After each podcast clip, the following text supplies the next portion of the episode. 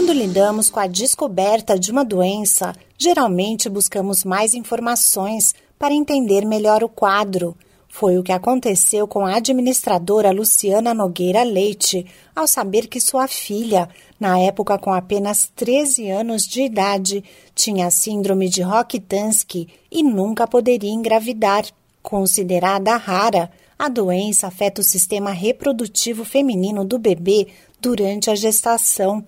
Ela faz com que o útero e a vagina da menina não se desenvolvam completamente enquanto ela está na barriga da mãe.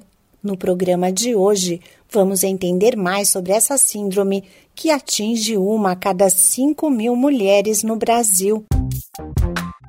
Eu sou a Sig Aikmaier e no Saúde e Bem-Estar de hoje converso com a Luciana Nogueira Leite e com sua filha Isabela Leite, que possui a síndrome de Rokitansky. Luciana fala das dificuldades enfrentadas pela família após a descoberta da doença. Para mim, para o pai da Isabela, foi muito difícil, porque a gente não sabia como ajudar. Né? Eu acho que era uma coisa que a gente viu ela totalmente destruída, né? sem, sem conseguir dar respostas. Né? Nós, como pais, a gente procura ter essas respostas para os nossos filhos. E nessas buscas eu encontrei, com a ajuda de um médico amigo aí da família, Dr. Jair Idal, a gente encontrou um grupo no Children's Boston Children's Hospital, é, nos Estados Unidos.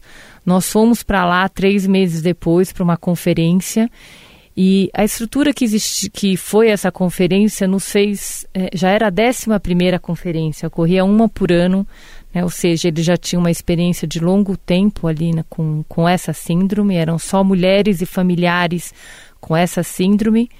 Então eram grupos de pais, grupos de mães, grupos de irmãos ou namorados e maridos, e todos compartilhavam experiência, é, o que ajudava muito a, a gente a se sentir acolhida, não se sentir sozinha. Nos Estados Unidos, Isabela conheceu outras meninas com a síndrome e teve a oportunidade de trocar experiências, tirar dúvidas e saber que não estava sozinha no enfrentamento da doença.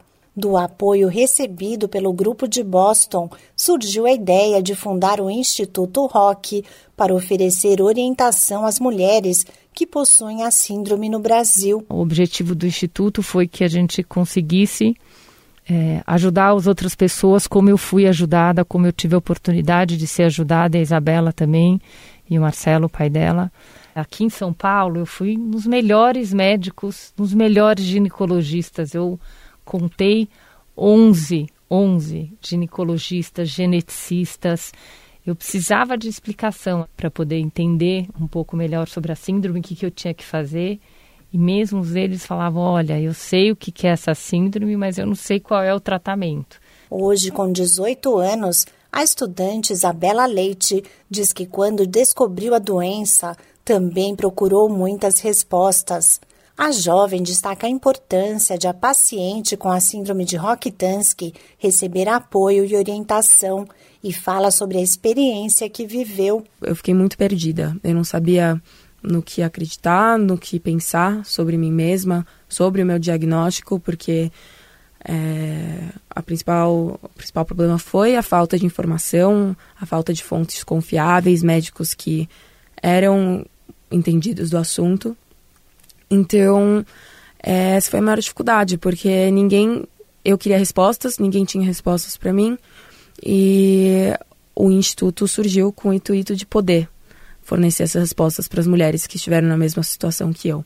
O Instituto Rock tem tem como objetivo poder trazer essas informações claras e, e, e precisas em relação à síndrome de Rokitansky, é, a partir de parcerias com médicos, com instituições, e também fornece o apoio psicológico para as mulheres que foram diagnosticadas com a síndrome, é, com os grupos de apoio que a gente formou, com as psicólogas que ofereceram ajudar o Instituto, que hoje em dia são seis grupos de apoio, e as mulheres que quiserem ajuda e quiserem participar dos grupos também podem entrar em contato a partir do nosso Instagram, que é arroba Instituto Rock, Rock R-O-K-I, e a partir do site, que é www.institutorock.org.br. O tratamento da síndrome de Rokitansky envolve apoio psicológico e fisioterapia para que a mulher tenha uma vida sexual normal.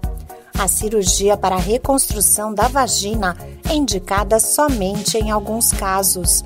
E por possuir ovários, a paciente pode ter filhos por meio de barriga solidária ou passar por transplante de útero para conseguir engravidar. Esse podcast é uma produção da Rádio 2.